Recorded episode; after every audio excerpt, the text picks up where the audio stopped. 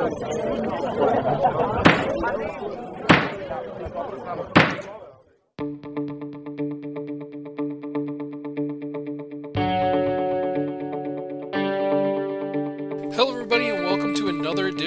Albany Law School podcast. I'm Ben Myers, Assistant Director of Communications and Marketing here at Albany Law School. On this edition of the podcast, we're dropping in another presentation from our online graduate program, Cybersecurity and the FBI, an expert panel discussion with the Albany FBI. No Mulder, no Scully, no Clarice Starling on this one. Sorry I asked, but maybe next time. Anyway, we're going to be hearing from them in just a second, but as always, at the top of our podcasts here are reminders. So just check out albanylaw.edu slash coronavirus to find out what's going on on campus. Things are changing, so make sure you check the website to make sure you have the latest information. If you like podcasts like this one, you want to hear more, subscribe to us on any of the major podcast services or check out our SoundCloud account. And finally, follow us on social media Facebook, Twitter, LinkedIn, and Instagram. That's where you get the up to date info on everything happening here at the law school. Enough from me. Let's hand it over to OGP. Hello, everybody, and uh, welcome. Uh, welcome to our webinar, Cybersecurity uh, and the FBI, an expert panel discussion with uh, Albany uh, FBI. My name is Will Trevor. I'm the uh, Assistant Dean and uh, Director of Online Programs here at Albany Law School. This particular web webinar is being hosted in conjunction with Global Cybersecurity Solutions. Next slide, please. Just a quick piece of housekeeping. Uh, we have enabled closed captioning for you. If you look at the, the bottom of your, your screen, uh, you'll see where it says live transcript. You can turn the subtitles on. You can even change the, uh, the size of them as well. Now, we are recording, uh, as you will see, and so that recording will be made available to you afterwards. Uh, we will send it out to uh, attendees probably tomorrow. Uh, if you have any questions, please feel free to post them in, uh, in the Q&A. Uh, and you'll also see in the, the, chat, my colleague Nicole periodically will be posting a, a, link to a survey. If you can give us your feedback, that helps us to continue to bring you great speakers like the ones that we have uh, uh, on to today. The, the survey will also trigger at the end when, uh, when you go. So please do give us the feedback. Next slide, please. So the co-hosts of uh, this uh, event are Global Cybersecurity Solutions. Um, both uh, Jackie Gorelchik and uh, Kaylee Sporko are alumni of the Cybersecurity and Data Privacy uh, program here at uh, Albany Law School. And Rick Cabello, who is the, the president, is actually a member of faculty here. So if you want to find out uh, about how they can help you in terms of your cybersecurity and data privacy needs. Um, the contact details are on the screen there. And uh, before we uh, uh proceed further, uh, I'm just going to ask uh, um, Dean Anthony Haynes in a short video just to introduce Albany Law School's cybersecurity and data privacy program. Hi, I am Dean Anthony Haynes, and I created the Cybersecurity and Data Privacy program at Albany Law School to help professionals like you advance their career. Law.com reports that data privacy and cybersecurity officers are in high demand with little competition, and IAPP reports that 42% of all cybersecurity and privacy professionals hold a professional degree. Click below to learn more, and we look forward to speaking with you about how Albany Law School will help you advance your career to the next level. So if you'd like to find out more about that program, uh, please click the link that Nicole has put into the chat. Uh, there's also a, a, link for you to be able to um, book an appointment with one of us to talk about them. Now, the next uh, application deadline uh, for the summer two term is uh, August the, the, the 16th for start of uh, Monday the 20, uh, Monday, August the 23rd. We have six starts uh, a year. So if you want to find out more, give us a call on 518-443-5260 or email us at graduateadmissions at albanylaw.edu. Next slide, please. So it is my great pleasure to introduce your moderator today, Deb Snyder. Now, Deb is a a C-level executive, influencer, educator who's dedicated her career to improving government services for the citizens of New York State through policy and technology innovation. She recently retired from a position as uh, CISO for New York State, where she led the state's cybersecurity programs and directed the, uh, the New York State Cyber Command Center.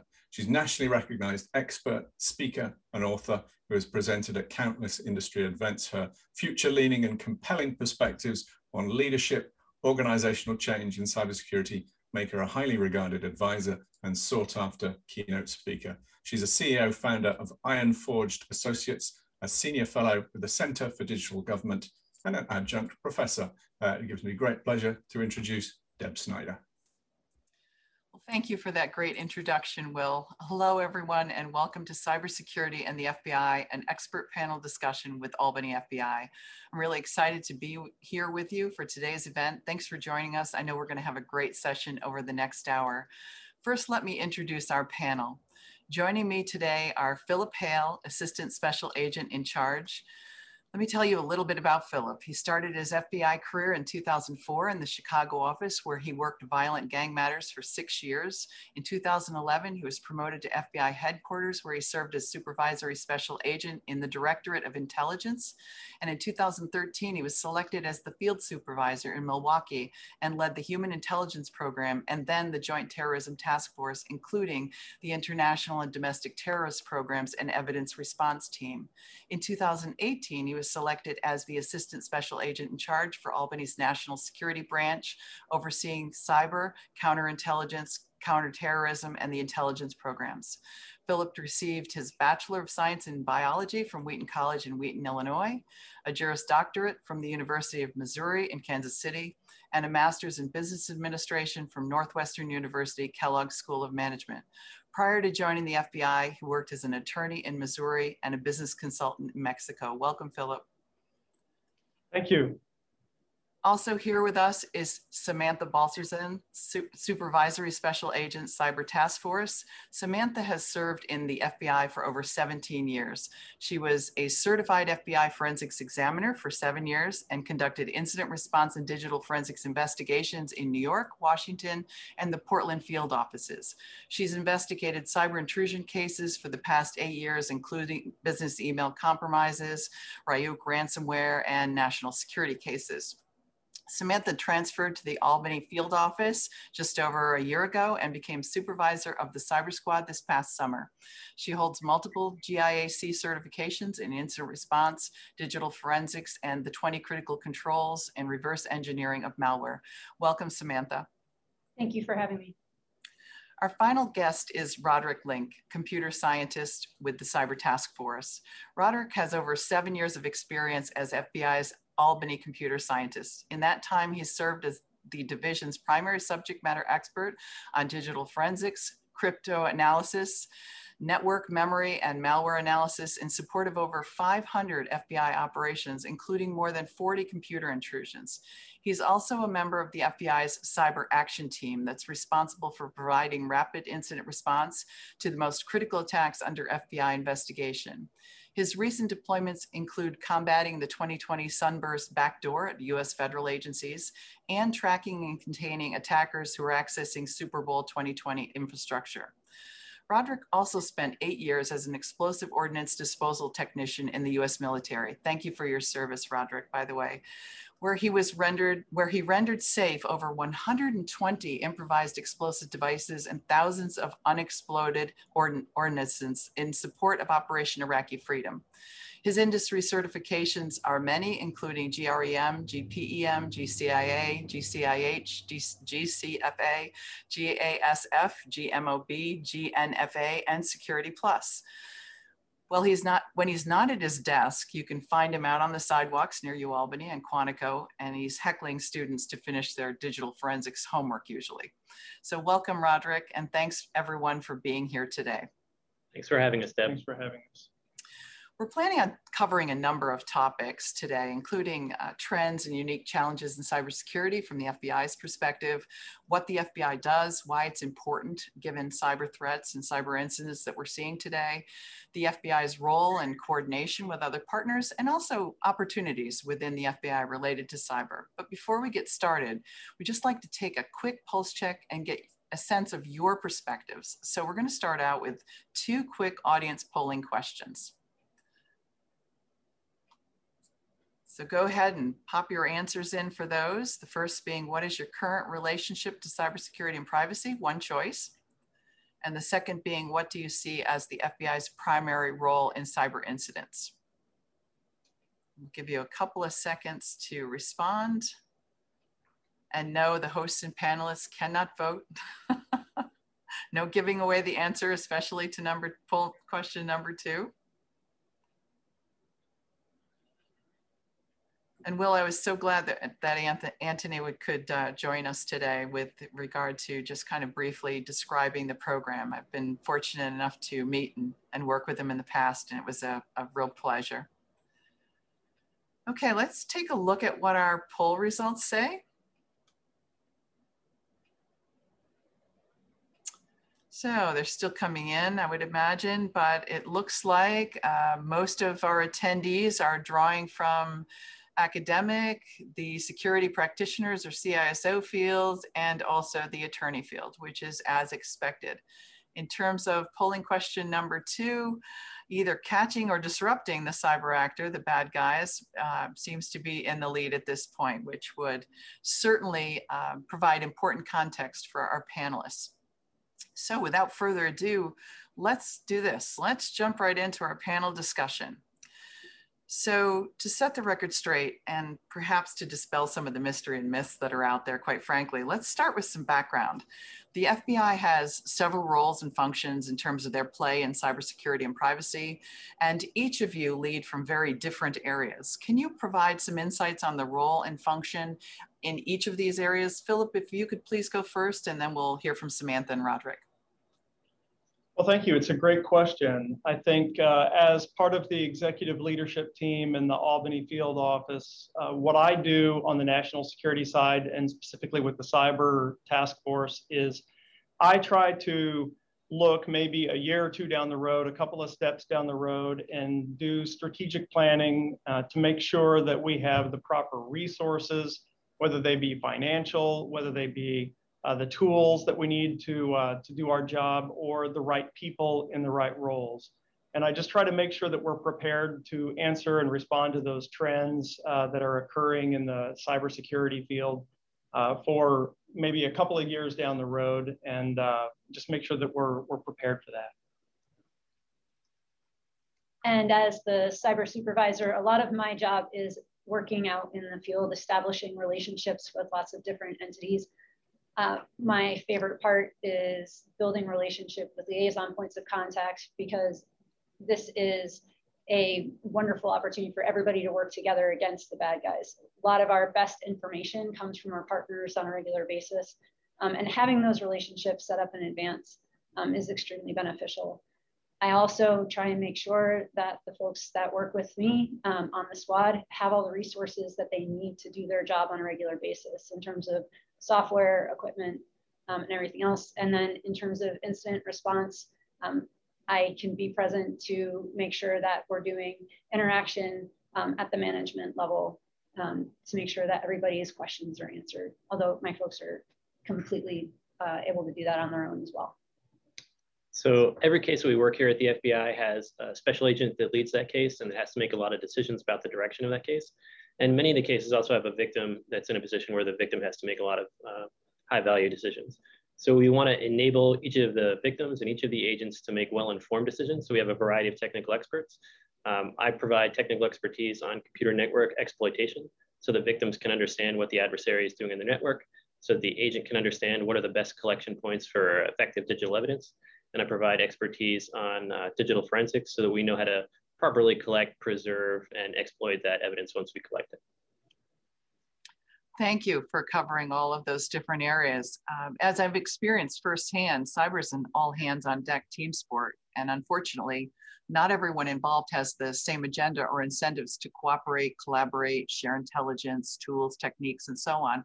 You have private contractors, your cyber insurance companies, unique government agencies with various interests, law enforcement agencies like the New York State Police or local law enforcement, and also federal agencies like the Department of Homeland Security and the Cyber and Infrastructure Security Agency, DHS and CISA. So where does the FBI fit in in terms of this soup of cyber players? What's your role in coordinating all these partners or among the partners, if you will? Can you talk about maybe some of the challenges that that presents, the roles you might play when an organization calls you in, and maybe even, if possible, give us some good examples of how it all sorts out in the field? Well, I think uh, from an executive level, I'll start there and, uh, and, tell you that uh, the way that we view the cyber threat and the way that it's evolving is first and foremost, we have the ticket, I would say, if we're going to try to attribute and go after and catch the bad guy figure out who did it and go bring them to justice, make them pay for what they're doing, and try to stop them from doing it in the future. Uh, but we also will collaborate and join in the, the, response to an incident, and we also have a role uh, with our other partners in prevention. Uh, and so when we take a look at all those different functions that we are involved in at the FBI, we view this as um, it's a threat that's bigger than any one agency, we can't do it by ourselves. We don't think that really anybody else can. So we, we just try to encourage everyone to collaborate and join together to try and eliminate any redundancies. Our, our adversary is very uh, quick moving and adapting, and they always seem a little bit ahead of the game. And so we need to be as efficient and as effective as we possibly can. Joining together and working together, I think, is the best way for us to do that. So we're always reaching out to our partners and trying to find ways to efficiently work together with them. And I think with that, maybe hand that off to Samantha and Roderick and talk about things on the ground.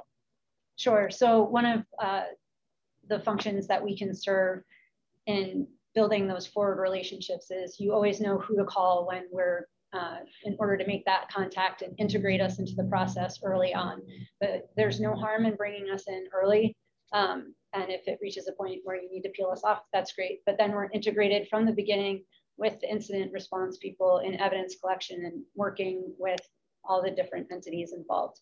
Um, we've had instances where we've been on the ground with uh, Department of Homeland Security, us, uh, private incident response companies, additionally working with the IT teams in the business themselves because they are going to be absolutely critical to the evidence collection that we deal with. And in the upfront, you know, we can provide indicators of compromise that maybe you're not going to be able to get from somewhere else because there's a case being worked in the bureau where we can provide the latest and greatest on that. And we've done that in ransomware cases and other uh, cases before.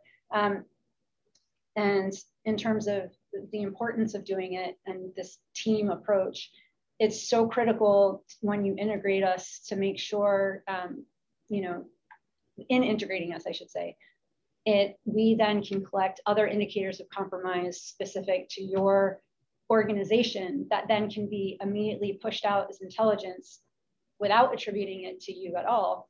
Um, that can be shared with other organizations and to help them. Additionally, if an indicator leads to a C2 node or a command and control node, you know, that's an opportunity for us to get up on the attacker's infrastructure and potentially notify victims before they've even been um, fully exploited. So that was that's a huge benefit, and um, it's been done before in the field. And that's always the phone call I like to make.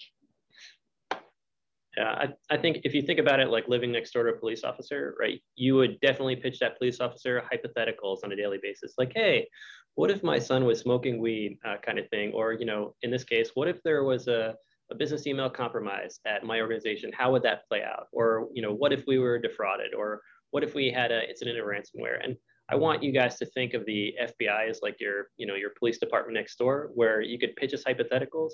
Uh, if you call us over for help, we're not investigating you, we're investigating the threat. We're not going to pivot from investigating the threat to investigating you. And even um, even if you feel that you know what you're providing us might not directly help you, you're always helping someone else, right? If you're providing us an IP address of an attacker, we can use that to warn everyone else in the neighborhood, you know, that this attacker is out there so that everyone else's firewall functions better or that everyone else's intrusion detection system functions better. A lot of times we'll be the ones to call you because we'll know ahead of time, you know, that this particular actor is in your network. Um, those are slightly awkward phone calls, um, but, you know, having that relationship with us ahead of time makes it a lot less awkward because then it's you know it's Samantha or Roderick calling you and not uh, not some stranger from the FBI and you have to wonder what this is all about. Well, I can speak firsthand again, having made that call, number one, and, and secondarily, my cyber command team working very closely with the Albany office. You were our police officer next door, and I know we bounced things off of you probably more often than you may have liked. Thank you for that. Um, and it was so very important in terms of your point on intelligence sharing, getting those indicators of compromise out there, and also kind of understanding and overcoming the, um, you know, uh, the agency's resistance, perhaps. Samantha, I think you alluded to that in your comments. So let's take a moment to gather some additional feedback from our audience with another polling question. What are your organization's top operational challenges and concerns with regard to cyber and privacy? You can choose more than one choice on this one. Multiple selections are allowed. Is it working from home, which everybody is doing, but uh, some people are bringing folks back into the office. Uh, data privacy, cyber talents and skill gap, uh, compliance, data breaches, securing online services and transactions, network security, user awareness, the third party supply chain risk factor, or future cyber threats that are on the landscape.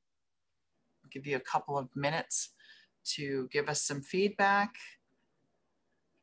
and I will queue up the next question. So from the FBI's point of view, um, what I'm gonna ask is about uh, notable trends and challenges that you're currently seeing in cybersecurity and privacy.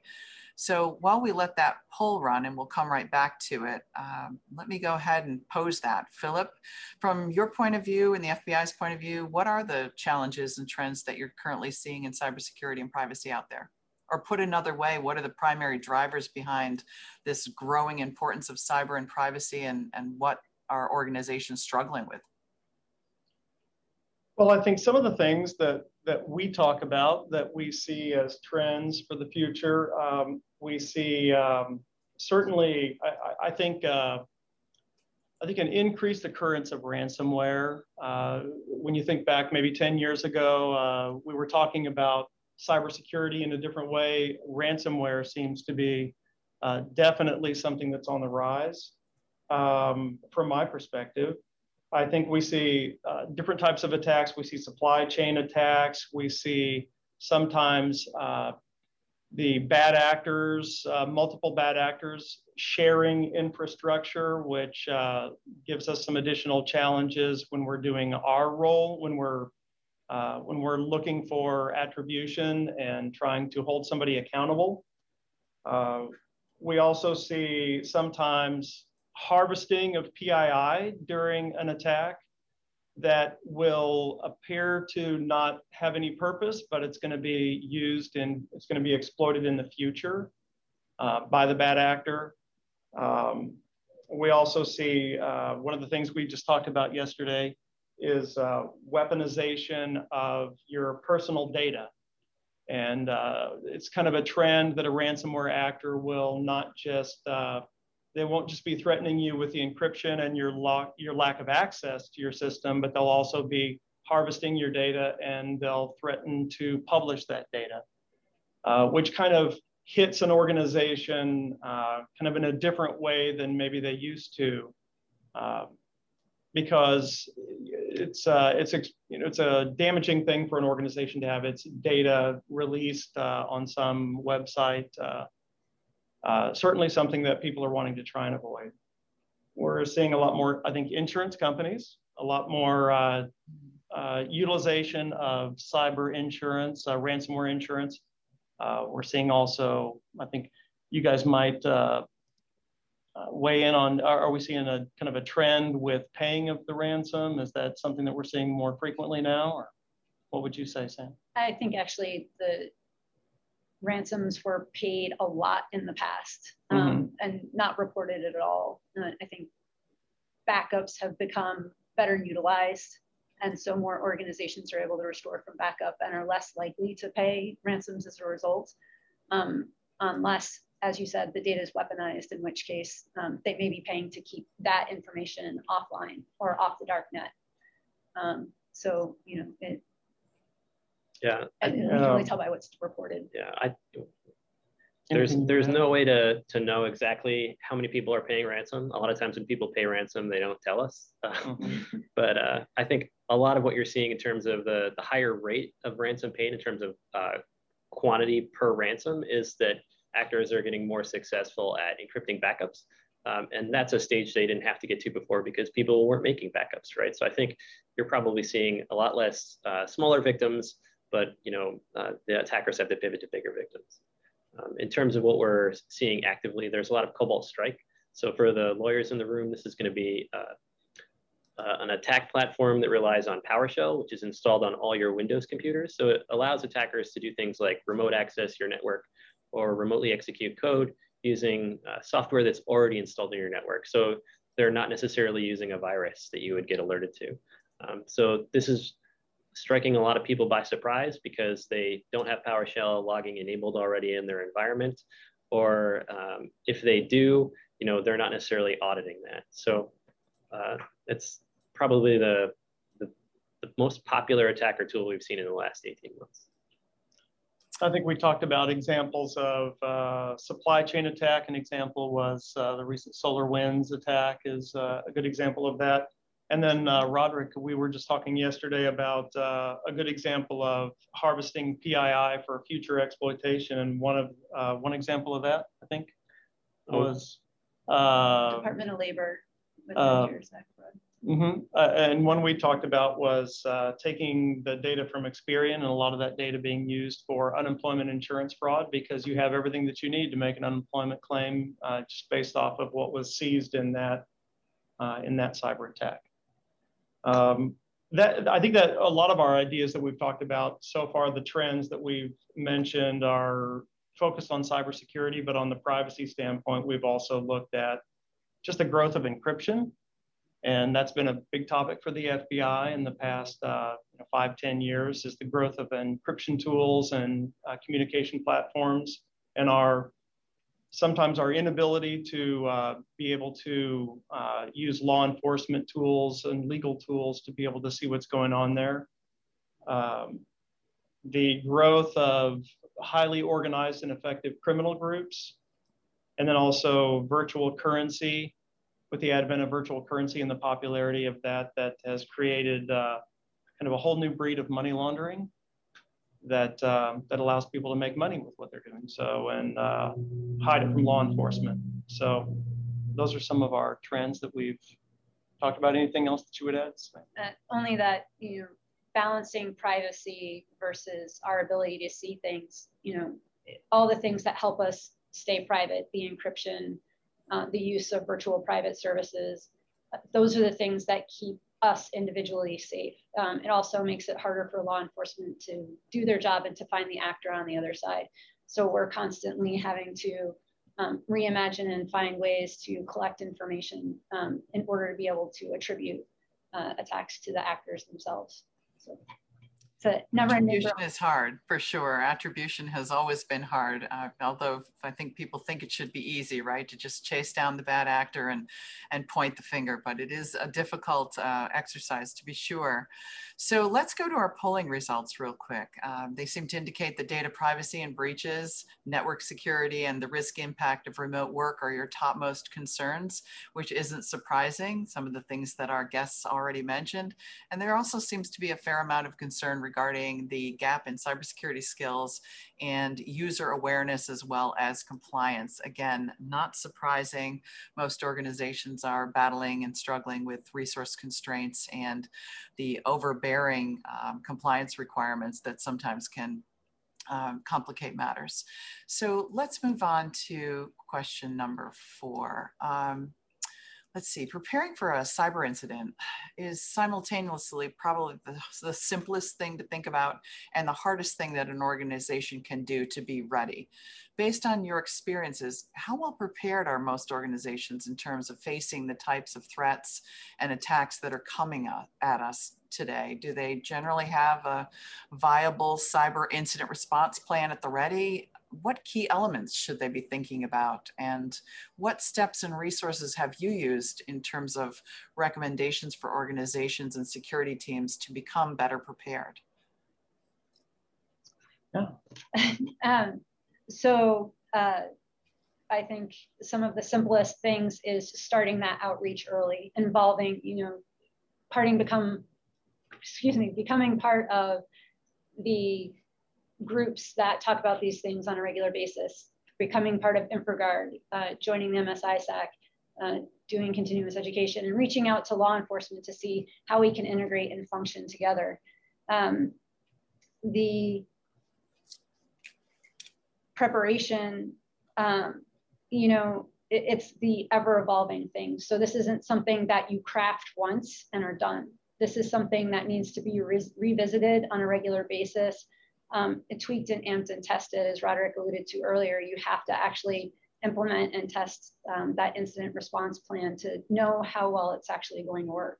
And we've seen that a lot with ransomware in terms of sometimes companies have backups, but they haven't practiced restoring from those backups. So then when the time comes, they think they have the answer, um, and then unfortunately don't.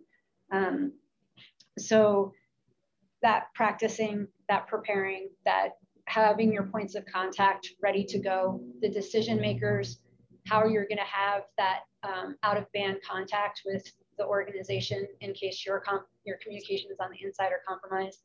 Knowing which decision makers are going to make what decisions, like who says it's an incident, um, who gets notified immediately after that, when does their uh, internal counsel get notified, when is law enforcement brought in, um, at what point are you triggering cyber insurance, um, and then a third party remediation company. Um, and it kind of goes in a step from that. I think most of you probably work at organizations where you practice an active shooter drill or you have fire drills in the past year, and maybe even one of those fire drills blocks off the staircase. But how many of you work at organizations where someone's sending out a test email to see, you know, who's going to fall for the phishing?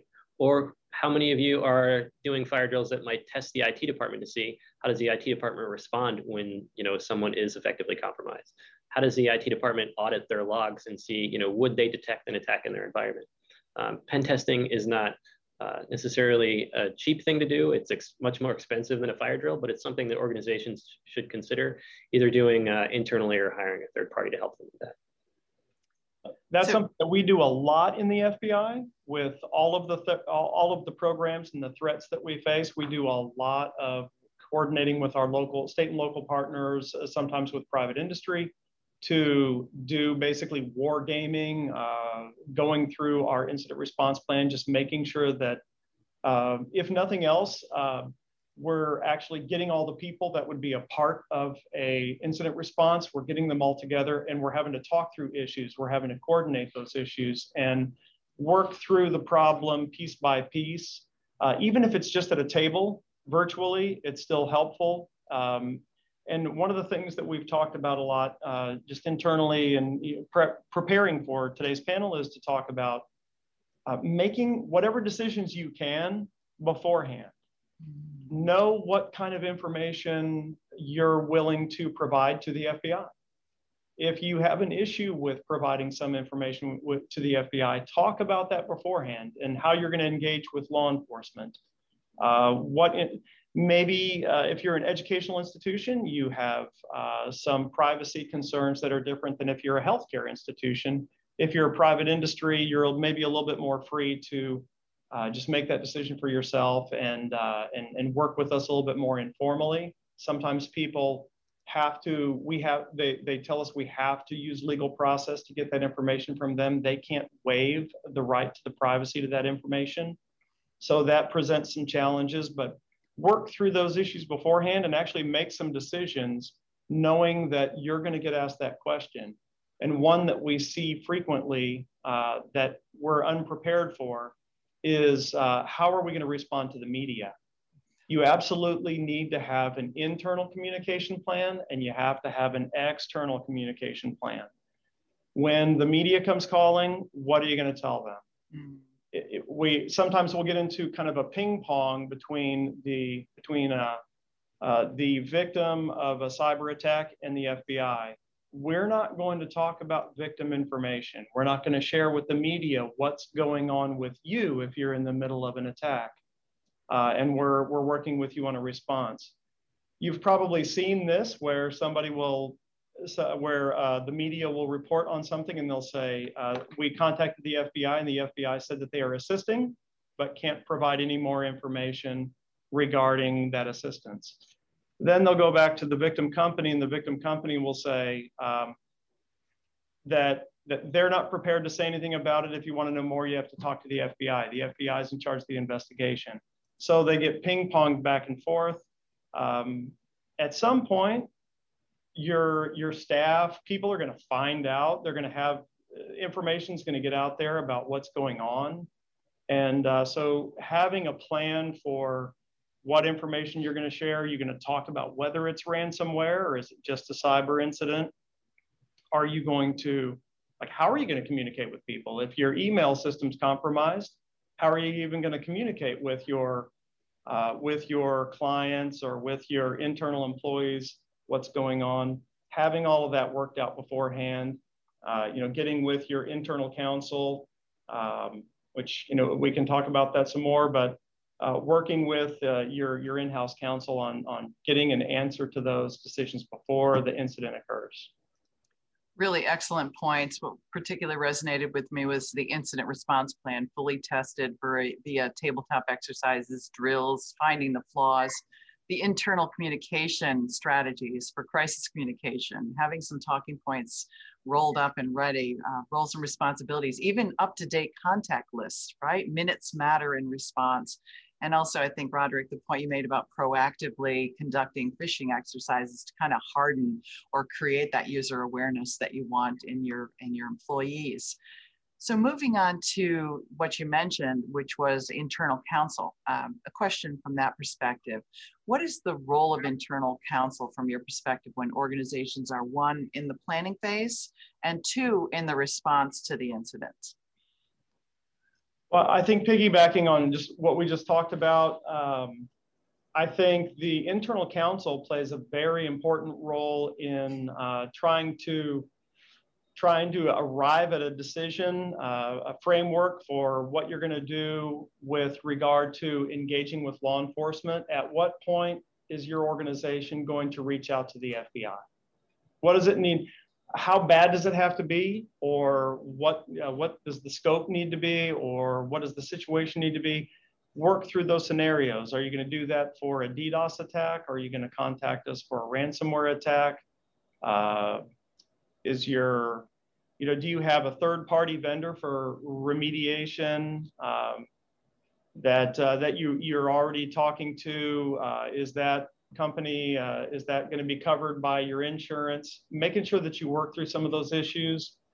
Uh, try to get decisions beforehand on those. You don't want to be gathering information and just trying to figure out what you're going to do in the middle of the crisis. Um, and and I, I, think you can provide a lot of leadership and having some of those answers beforehand will really help your organization move smoothly during a crisis and yeah. when we're on the ground um, you know that's our primary liaison point of contact um, besides the network folks but the a lot of times typically when we're working uh, an insurance company has been called in the policy is being executed the insurance company hires the counsel, the insurance company hires the third party remediation company. And so our sole conduit into um, that organization sometimes is uh, that counsel, is that uh, insurance um, company's uh, lawyer. And that can be an extremely beneficial relationship. There have been times where we have been provided indicators of compromise that allow us to, like I said earlier, get up on infrastructure uh, and be able to warn other people um, or add them into um, indicators that are then pushed out in a flash message through, you know, InfraGard or the MSISAC. Mm-hmm. Um, so that is very beneficial. If it's the internal counsel to an organization specifically, um, then typically we're speaking with them and the IT people um, on a regular basis back and forth. So we'll be doing a lot of the information collection um, with them, but in terms of coordinating for that external message that um, ASAC brought up earlier, that's going to be through the counsel and any decisions about um, where we kind of go from there. you know, is the investigation going to continue? Will this actually be prosecuted at the end of the day? Or is this going to be where we collect all that intelligence and push it out, but don't necessarily take it to court um, for the benefit of the company? So I think people always see counsel, you know, your role is to protect the company and the company's reputation. And uh, a lot of times that means, you know, don't give away anything because anything might be used against us. Um, the, the FBI, with a little bit of information from you, can give you a lot of information back that can help you uh, feel empowered to make, you know, better decisions. Um, if you are willing to give us, you know, some IP addresses of the attacker, we can then tell you, okay, well, this particular attacker is a really serious threat, or this one is a criminal threat mm-hmm. who's going to be maybe after you for money, where maybe uh, a nation state attacker might be after you to steal intellectual property that could be long term, much more damaging for your business, and you know probably not as easy to clean up as you know your your first instinct might be. Right? It's not going to be something where you can just rebaseline all your machines and move on. Um, so I think uh, as counsel, as a liaison, you know, it's it's important for you to remember that you know having a good relationship with FBI and being willing to share that information is part of your your duty as a protector of your organization. Um, saying saying no doesn't necessarily give you all the tools that you need to succeed great points. So at this point, shifting a little bit to the left of the incident, right? What proactive advice can you offer for those who play a role in securing networks? What are some of the notable practices and actions that leading organizations are taking to strengthen their security and resiliency? So um, this is probably a little bit uh, geared toward your IT departments, but your IT department should probably be aware of things like the 20 critical security controls from Center Internet for Security. Um, MITRE has both the sword and shield framework. So these are going to be uh, active defense and threat hunting um, things that you should be doing. You should also be, as uh, ASAC Hale mentioned earlier, be thinking about things that you can pre-approve for sharing, right? So when you're in the middle of an incident, you're going to have a lot of questions to answer. And being able to look at your list and say, all right, I already know that sharing logs doesn't contain any customer data. I'm okay with uh, having an IT guy give the FBI whatever logs they need. Or, you know, these particular systems are HIPAA protected. We want to default no to these unless we have a, a serious reason to think that they're compromised. Being able to categorize your environment like that will require some inventory on your IT staff's behalf, but it'll save you a lot of time when stuff's on fire. Um, we mentioned uh, designating roles and responsibilities earlier. And if you are putting everything on one IT guy, because maybe you have a, a small office, you know, then he's probably not going to be able to both produce uh, for counsel, produce for the insurance company, produce for the FBI, and put water on the fire. Um, so understanding, you know, how big should an incident be before we request outside help, I think is, uh, is important in, in, terms of understanding your limits. But also if you have multiple people in your IT department, you know, designating one person for production collection, one person to lead a response, one person to help, uh, you know, be the in-between for you as the as the counsel who might not understand the technical details um, so that you have a person that you can constantly bug without feeling like you're impeding your own internal investigation. I think those are all really important. And another uh, point that we've seen with organizations is having leadership buy-in, you know, bringing leadership into cybersecurity as part of your solution, having them briefed up, making security part of the culture of the organization. Um, because once uh, the IT department can get that buy-in from management, they're going to have uh, more resources at their disposal and maximize their ability to be effective. Um, and then, you know, going back to that, it's you know, everybody is a player in this game.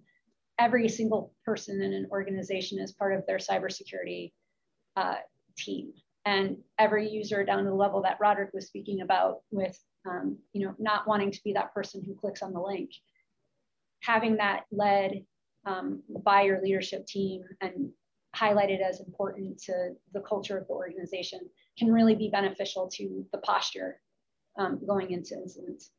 I think as counsel, your uh, executive management, if you're not already part of your executive management, will really value what you have to say.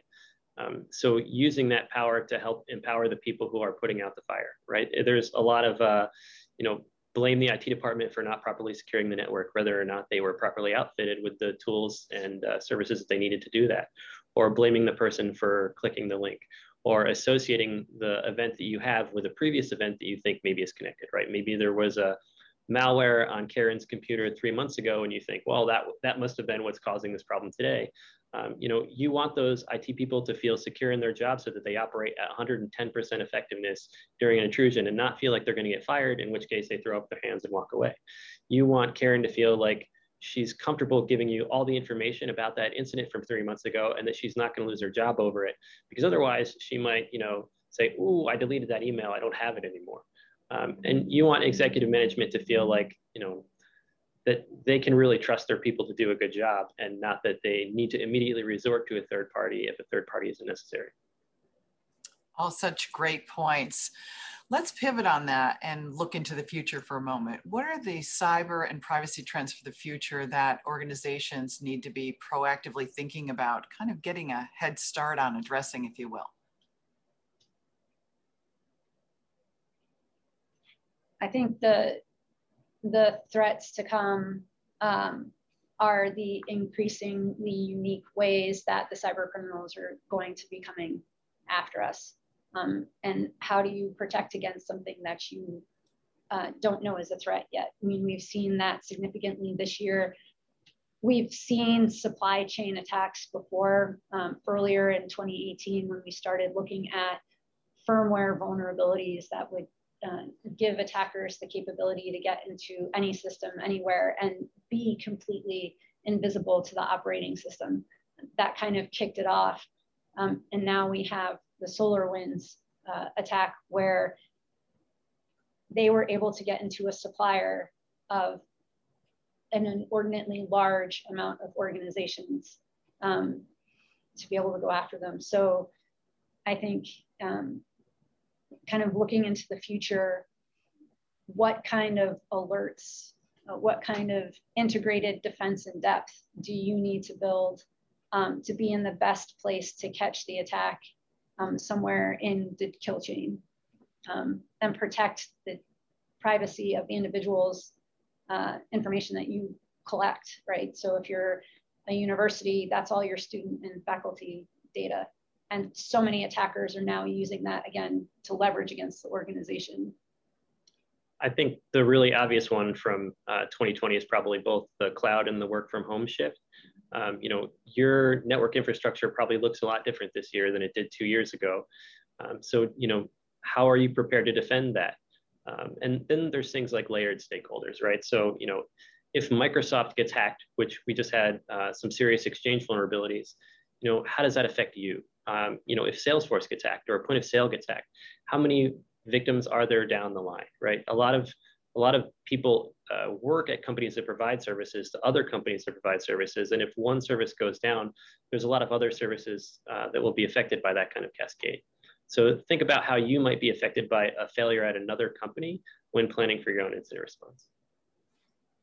From a third party perspective. Phil? Yeah, I think some of the things that uh, some of the things that people need to be thinking about is uh, what we've already mentioned. You need to be thinking about how you're going to address uh, externally uh, media questions, how you're going to interact with them, what things you're willing to share.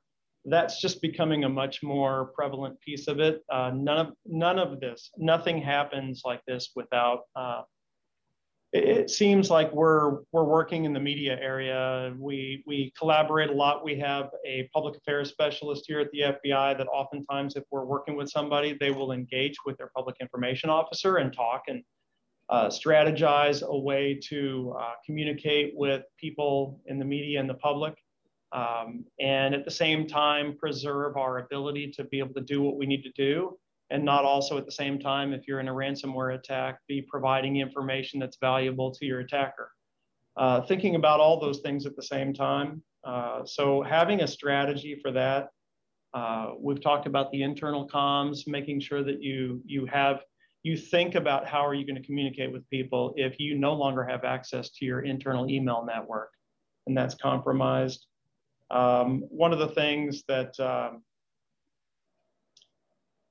well, I, you know, I think uh, I think the the privacy issues uh, we've talked about some of the extortion using uh, PII and and uh, you know thinking about how you're going to handle that. Those are all uh, significant things for people to be thinking about. And biometrics as well. We talked about that the other day with the rise of you know, biometric authentication to devices um, and using that in your security.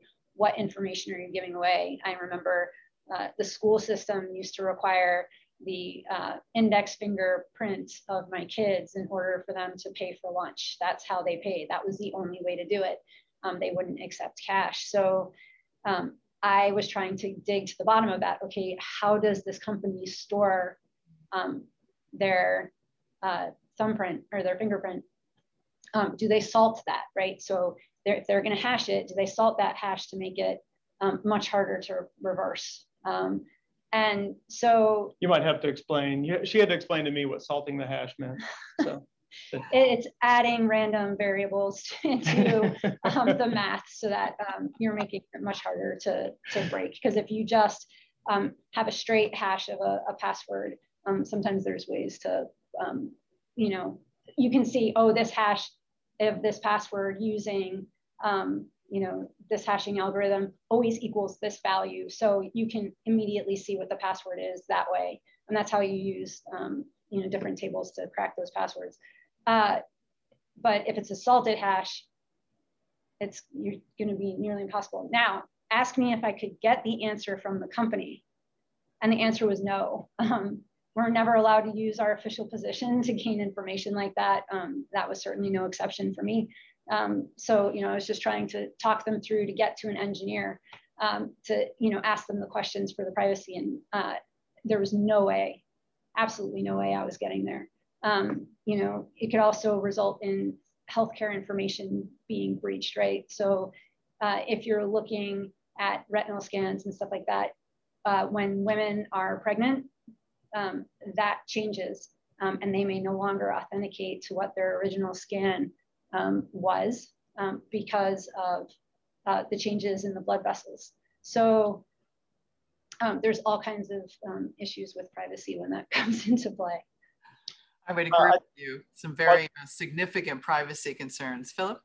No, I think also for the lawyers out there, one of the things that frustrates me is that it feels to me like our uh, our law on the, the way that we do jurisdiction and venue doesn't seem to have uh, evolved as quickly as cyber attacks have and, and the whole cybersecurity field.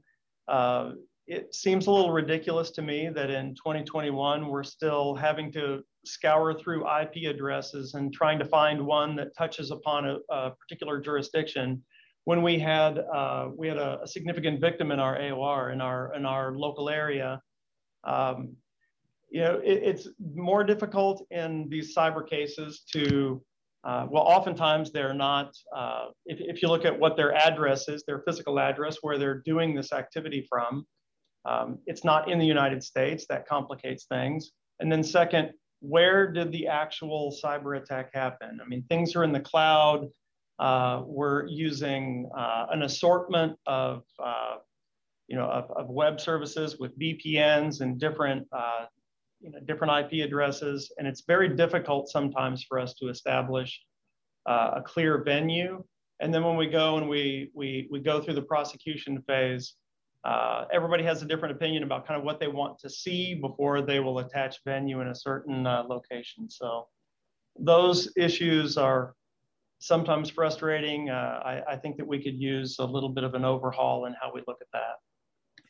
On the technology side, I would say um, if you're securing customer data and you're told by your IT department that that data is you know, encrypted or protected in some other way, as Sam mentioned, uh, a lot of times that data will be hashed. You know, is that data encrypted at rest? if so, is it ever actually at rest? Right? A lot of times companies will need access to a data or a database in order to have tools function properly or to have people be able to do their work. And if that database is always opened, then you know that puts all that data at risk of being stolen by the adversary while it's in an unencrypted state. So maybe you're protecting the data at night, but not between nine and five. Um, other things to think about are how the Section 230 law is uh, affecting current extortion, right? So if I leave your business a negative Yelp review, there's nothing you can really do other than call Yelp and beg them to take it down. If I stand up my own website and someone happens to comment on my website that your business is terrible or that you in particular are terrible, I'm protected under Section 230. You can't sue me. The best you can do is ask me nicely to take it down. And maybe I have a, another company reach out to you and say, you know, for maybe $10,000, I'll take that, I'll take down that post Um, so I think we'll see some cyber law get revised over the next five years in regards to how Section 230 works with extortion. Um, but those are issues that I'd be thinking about too.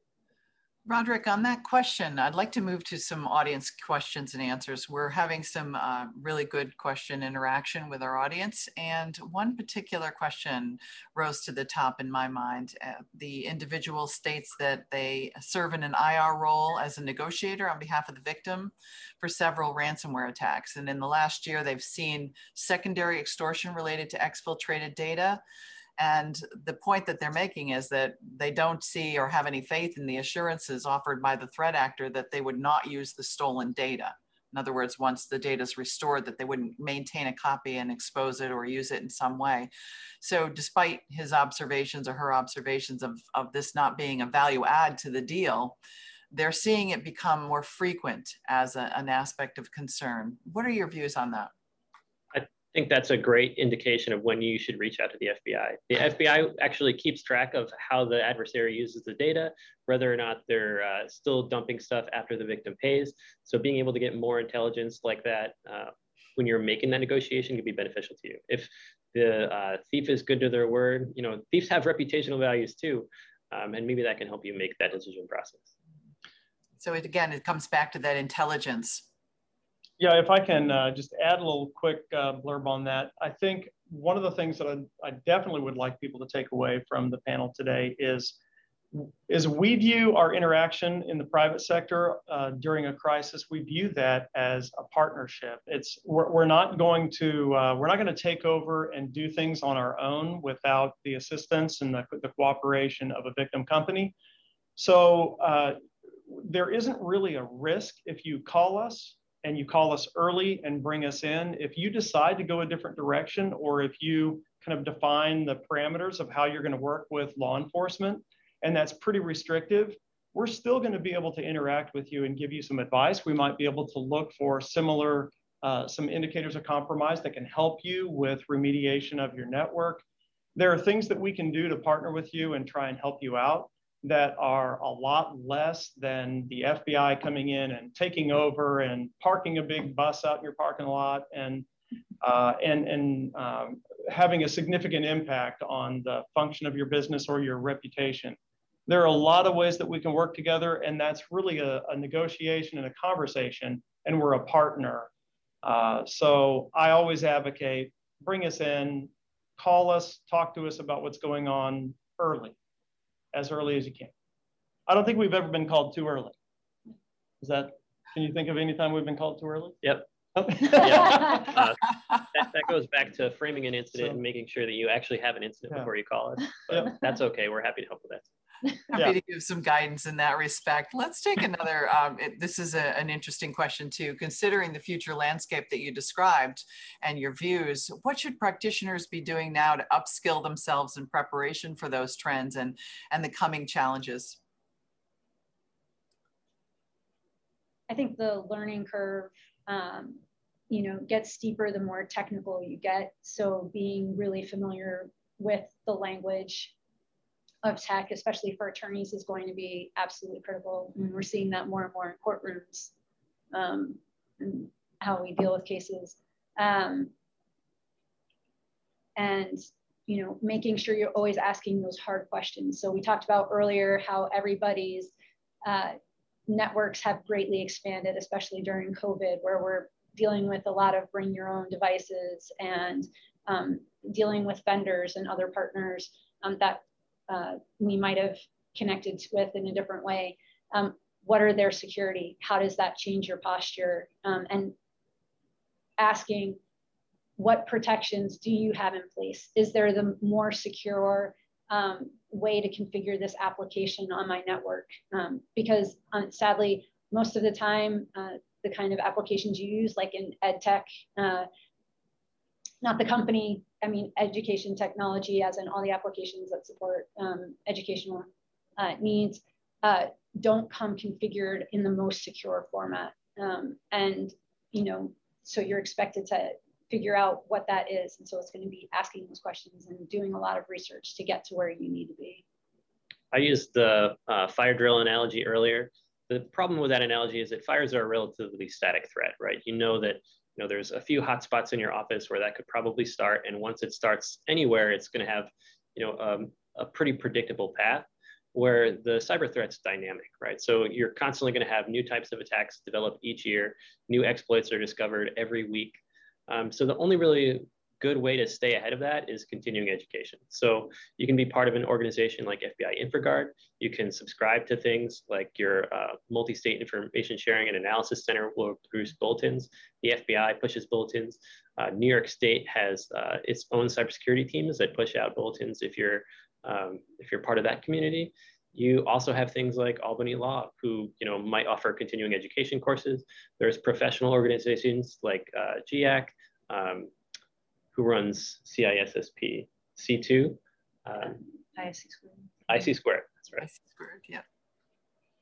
No, I, I'll just add, add to the basically the same thing that uh, throughout the organization, especially the decision makers, executive level, they have to have at least some level of cybersecurity awareness because they're the folks that need. They're the folks that are doing some of the. Yeah, they're approving the hiring. They're uh, they're looking at the third party vendor company that's going to come in and help out. You have to make sure that the people that you're hiring know what they're talking about. You have to have some level of uh, expertise. And so, you know, the, the, the people who are on this call, I'm sure, are the people who are trying to raise that level. Getting a master's in cybersecurity at Albany Law wouldn't be a bad idea. A little shameless plug. Um, but uh, just educating your organization at a baseline, especially in your leadership, they have to understand what they're talking about to make informed decisions. Thank you for those uh, recommendations. I would agree with all of them. And as we near the end of our time, a one minute lightning round, if you will, I'd like to ask each of you to just give me one or two points, key thoughts and takeaways for our audience. If they remember nothing else, go.